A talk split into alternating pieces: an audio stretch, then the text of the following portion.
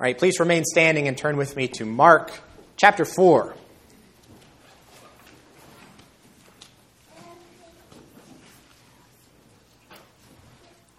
We'll read verses thirty-five to forty-one. Then we'll uh, go back to our sermon text in Jonah one.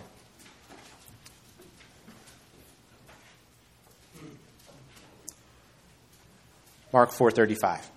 On that day when evening had come, he said to them, "Let us go across to the other side." And leaving the crowd, they took him with them in the boat, just as he was, and other boats were with him. And a great windstorm arose, and the waves were breaking into the boat, so that the boat was already filling. But he was in the stern, asleep on the cushion. And they woke him and said to him, "Teacher, do you not care that we are perishing?" And he awoke and rebuked the wind and said to the sea, "Peace, be still." And the wind ceased, and there was a great calm. He said to them, "Why are you so afraid? Have you still no faith?" And they were filled with great fear and said to one another, "Who then is this, that even the wind and the sea obey him?" Let's turn now back to Jonah. Someone reminded me last week, help us find this in the Minor Prophets. It's a fam- famous book, but can be hard to find. So Ezekiel, Daniel, Hosea, Joel, Amos, Obadiah, Jonah. I'm not sure how much that helps, but um, right before Micah, near the end of the Old Testament here. Jonah chapter one, verses four through seventeen.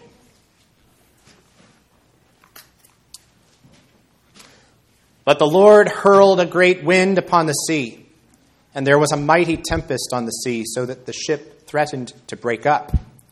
Then the mariners were afraid, and each cried out to his God. And they hurled the cargo that was in the ship into the sea to lighten it for them. But Jonah had gone down into the inner part of the ship and had lain down and was fast asleep. So the captain came and said to him, "What do you mean, you sleeper? Arise, call out to your God. Perhaps the God will give a thought to us that we may not perish."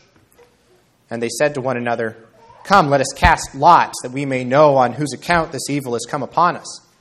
So they cast lots, and the lot fell on Jonah. Then they said to him, "Tell us on whose account this evil has come upon us. What is your occupation? And where do you come from? What is your country? And of what people are you?" And he said to them, "I am a Hebrew, and I fear the Lord, the God of heaven, who made the sea and the dry land." Then the men were exceedingly afraid and said to him, "What is this that you have done?" For the men knew that he was fleeing from the presence of the Lord because he had told them. Then they said to him, "What shall we do to you that the sea may quiet down for us?" For the sea grew more and more tempestuous. He said to them, "Pick me up and hurl me into the sea. Then the sea will quiet down for you, for I know it is because of me that this great tempest has come upon you." Nevertheless, the men rowed hard to get back to dry land, but they could not, for the sea grew more and more tempestuous against them.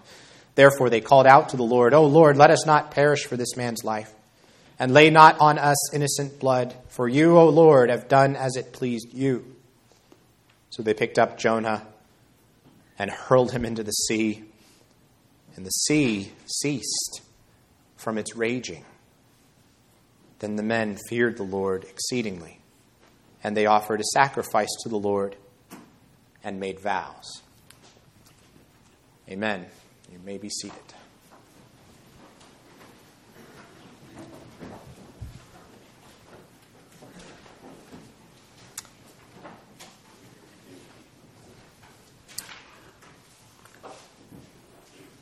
Start with some lines of poetry here. See if you recognize them. I fled him down the nights and down the days. I fled him down the arches of the years. I fled him down the labyrinthine ways of my own mind, and in the midst of tears I hid from him, and under running laughter. Up vistaed hopes I sped, and shot precipitated adown titanic glooms of chasmed fears. from those strong feet that followed, followed after. But with unhurrying chase and unperturbed pace, deliberate speed, majestic insistency, they beat. Those are the opening lines of a, a very famous poem by Francis Thompson called The Hound of Heaven. I think more people have heard of the title than have actually read the poem, but those, that's how it begins. Very moving picture of someone who spends his whole life running away from God, basically hiding from him by, by filling his life with all kinds of other things that the world and other people have to offer. But God keeps pursuing this man. Graciously, persistently, those strong feet followed, followed after. That hound of heaven would not let that man escape the grace of God, the call of God. Now, we're returning here to the prophet Jonah um, on the run from God. Uh, God had told him to go to Nineveh. Jonah instead determined to sail as fast and as far as he could in the opposite direction. But behind Jonah comes the beat of those strong feet that followed, followed after him. The hound of heaven not leaving Jonah alone, not just acquiescing as he seeks to run away and abandon his mission. I'm going to give you three points to think about as we work our way through this passage. The first one is going to be sleeping through the storm, verses four through six. Second is singling out the sinner, verses seven to ten. And then third is serving the sovereign Savior, verses eleven to sixteen. So sleeping through the storm, singling out the sinner, and serving the sovereign Savior. All right, so right away in verse four, we get a very important piece of information that the characters within the story don't have access to yet. They will. And that is, but the Lord hurled a great wind upon the sea. The, the sailors, of course, can see that there's a storm, um, but they do not yet know the name of the one who has hurled that storm upon the sea. Um, now, that's not to say that the sailors view this as a purely natural uh, disaster. And in this sense, they maybe have um, perhaps a little bit better spiritual insight into the situation than a lot of supposedly enlightened twenty-first century people uh, might have had under similar circumstances. Because these sailors understand already that just the visible world of sight and sense and weather is not all there is. What you see is not all there is. They know that this that the storm of wind and water um, has something more going on in it than can be just reduced to just wind and water. And so as the ship threatens to break up here, it says, uh, the mariners were afraid and each cried out to his God. So they're seeing this storm as a supernatural event, and um, so they're seeking, in response, a supernatural solution. Um, to use the terms we've been using in uh, adult Sunday school, they are seeking deliverance. They are seeking a way out. And, of course, at first, um, they don't succeed in that because the gods that they're crying out to are not the ones who have brought this storm, and there's nothing that any of their gods can do to calm this storm. Really, you could argue that this whole storm scene is as much about the sailors, really, as it is about Jonah. Um, it's about the development of their spiritual understanding of what's going on here, how they move from ignorance and idolatry at the beginning and helplessness, also, in verse five. And you move to verse sixteen, and where have they ended up? They've ended up, ended up in understanding and worship and rescue. The question is, how are they going to get from here to there, from ignorance, idolatry, and helplessness to understanding and worship and rescue? How are they going to learn? What's going to uh, cause them to make that move? And so you could think, well, wouldn't it be great? Wouldn't it be great if they had on board the ship like a, a prophet or something who, who, who could tell them uh, what's going on, who could explain things to them? If, if only there could have been a messenger from God on this ship who could uh, tell them what the one true God um, was doing, who the, the one true God who is really sovereign over the sea, unlike their own gods. And then, of course, you remember, oh, of course, there was such a prophet on their ship. But then we have to ask the question, where was he all this time as they're up there on deck in their confusion crying out to their gods? And in verse five, you find out where Jonah is. We find out that he had gone down into the inner part of the ship and lain down and was fast asleep. Remember from last time that progression of going down to Joppa, down into the ship, down into the hold of the ship to go to sleep, and eventually down into the depths of the sea that Brian Estelle traced for us. Um, now, it's natural for us to think here about the New Testament reading from earlier, about Jesus on the Sea of Galilee and how he, too, was sleeping soundly in the bottom of the boat, right? When that storm blew up and threatened to sink that ship, carrying Jesus and his disciples. We have to think carefully here, though. When we make those kinds of comparisons, it's really important that we pay attention not only to what's the same, but also to what's different. Because it's in the contrast as much as it is in the comparisons that the Old Testament points us forward to Christ. Uh, see, Jesus' sleep is not the same as Jonah's sleep. This is something else that that same commentator, Brian Estelle, reflects on. Jesus is uh, sleeping. In, in Mark, Jesus is sleeping this sleep of, um, you could say, peace, of confidence. He's resting in the care of his Heavenly Father. So it's a sleep of faith. Um knowing that he has the power at any time to get up and do exactly what he ends up doing, which is to calm the storm, because that's who Jesus is. With Jonah, it's quite different. Jonah is asleep in the hold of the ship for a very different reason. If you look across the Old Testament, sleep can represent more than one thing. Sleep can represent rest, trust, peace. Think of Psalm four, verse eight, "In peace I will lie down and sleep. For you alone, O Lord, make me dwell in safety."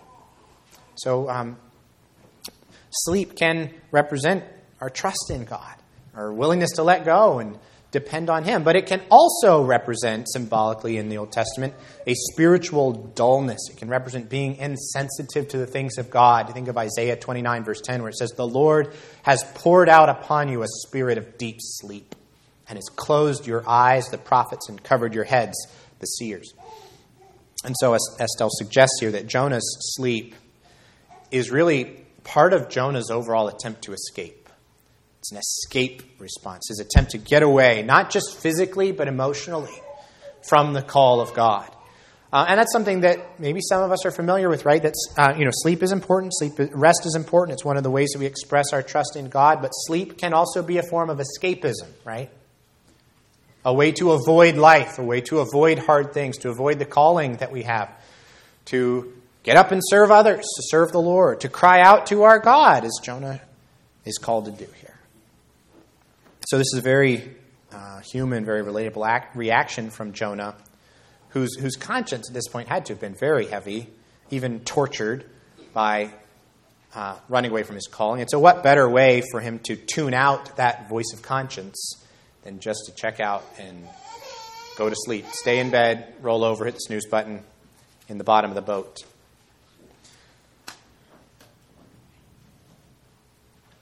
But of course, um, tuning out the voice of conscience does not make the reality go away, does it? Just ignoring it doesn't stop the danger. The danger is there whether Jonah opens his eyes to it or not. In verse six, then, isn't it ironic that it's the pagans, uh, the pagan ship's captain, who comes, wakes Jonah up, and and tells Jonah the spiritual um, calling that he has at this moment. Jonah, you need to wake up and call out to your God, of all people, to tell God's prophet what to do. You have this pagan ship's captain who doesn't know anything about the Lord telling the prophet what he that he should pray. Perhaps the God will give a thought to us that we may not perish. Jonah, just underlining again the way Jonah has abdicated his, his calling as a prophet. There's this role reversal going on, what a rebuke it is to Jonah. But of course the rebukes are just beginning, because verse seven, we go on to that second section, singling out the sinner. The sailors decide to cast lots, figure out whose fault the storm is, who who has made some god or other angry at them.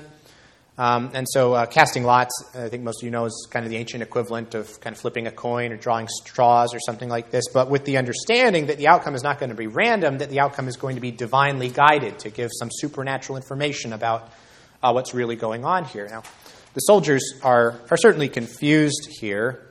Um, in, in their minds, uh, did I say the soldier? I meant the sailors are confused here. In their minds, there are, there are uh, many gods who might have caused this storm. There are many gods Uh, who might be angry, that need to be placated. That's that's their thinking. But what the Lord is doing uh, through this whole scenario is he is using this crisis to teach them something different, to teach them who the true God is, to lead them out of that ignorance and confusion into the clarity of understanding the one true God of the whole creation. I mentioned uh, last time some very striking parallels between Jonah here and the experience of the Apostle Paul in the storm at sea in Acts twenty-seven that we covered at the end of our Acts series. Uh, and one of the one of the Acts commentators points out points this out too. Remember how in, in both cases, um, the Lord is at work to reveal something about himself uh, to everybody on that ship. He's revealing who is really in control of the storm and who has the power to bring them all safely through it. Now, there's some uh, great contrasts, too, right, between Paul and Jonah. In, in Paul's case, Paul's presence on the ship is the one reason that everybody on the ship is going to be saved. In Jonah's case, of course, Jonah's presence on the ship is the one reason that everybody's in danger in the first place.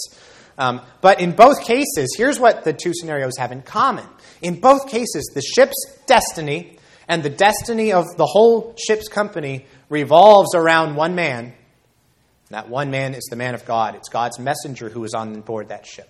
It revolves around God's plan for that messenger of his. And in both cases, God is intending to show that messenger and all of his traveling companions in a very powerful and personal way that salvation belongs to the Lord. Remember, I told you that last time. That's the great theme of the entire book of Jonah, that salvation belongs to the Lord.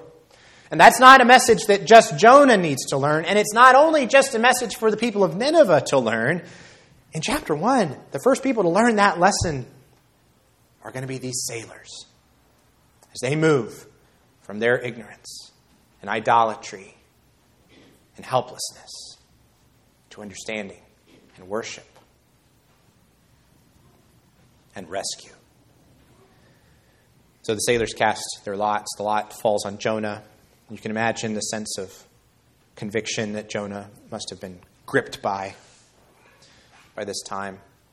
Be sure, Numbers thirty-two twenty-three, your sin will find you out.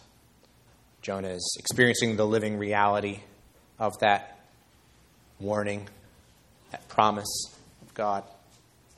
Where can I go from your spirit? Where can I flee from your presence? Psalm one thirty-nine, if I dwell in the uttermost part of the sea, even there your right hand will lay hold of me. You could say the Hound of Heaven has caught up to Jonah. Jonah knows he can't get away. He knows that the Lord, for better or for worse, has not and will not let him go. Just leave him to himself. And so in verse eight, the, the questions just start to kind of spill over one on top of the other from the sailors. Um, each one of which, by the way, kind of twists the knife of conviction. Another turn. What is your occupation? I'm a prophet. What kind of prophet are you, Jonah? Where do you come from? What's your country? Of what people are you? I'm, I'm an Israelite, a Hebrew, part of the people who are in covenant with God, called to be holy from the promised land. I've betrayed that covenant identity by running away from my covenant God. It's in verse in verse nine, as Jonah answers these questions, it's as though he at last begins to come to his senses. He begins to remember and to confess his true relationship with his true covenant God. And um, there's another parallel here I think we could see with the Apostle Paul. uh, thinking of Paul at Athens. Um, and we've been reflecting on this quite a bit, of course, in our apologetics Sunday school class, how he sees all of the idols of the Athenians, including the altar to the unknown God, and he tells them, what you worship in ignorance, I'm going to explain to you. I'm going to tell you the truth about the one true God of heaven and earth, of the whole creation. See, the pagan world of Jonah's day and the pagan world of Paul's day um, had in common that they all had these uh, many specialized gods. Uh, some with power over the sea, some with power over the land, some over the heavens, some over the earth, some over the underworld. Um, but Jonah says, I fear the Lord, the God of heaven who made the sea and the dry land. It's like this triangle encompassing the entire cosmos, everything there is. At last, you could say Jonah is actually carrying out his job as a prophet. He's doing it at last. He's, he's discipling these sailors right here in the middle of this gale, and he's saying, let me tell you who the true God really is, the God of everything, and he's the one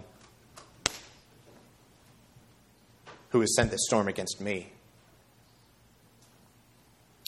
It's striking, and again, what a rebuke to Jonah, how uh, just horrified these sailors are, how taken aback they are that Jonah would do such a thing to such a God.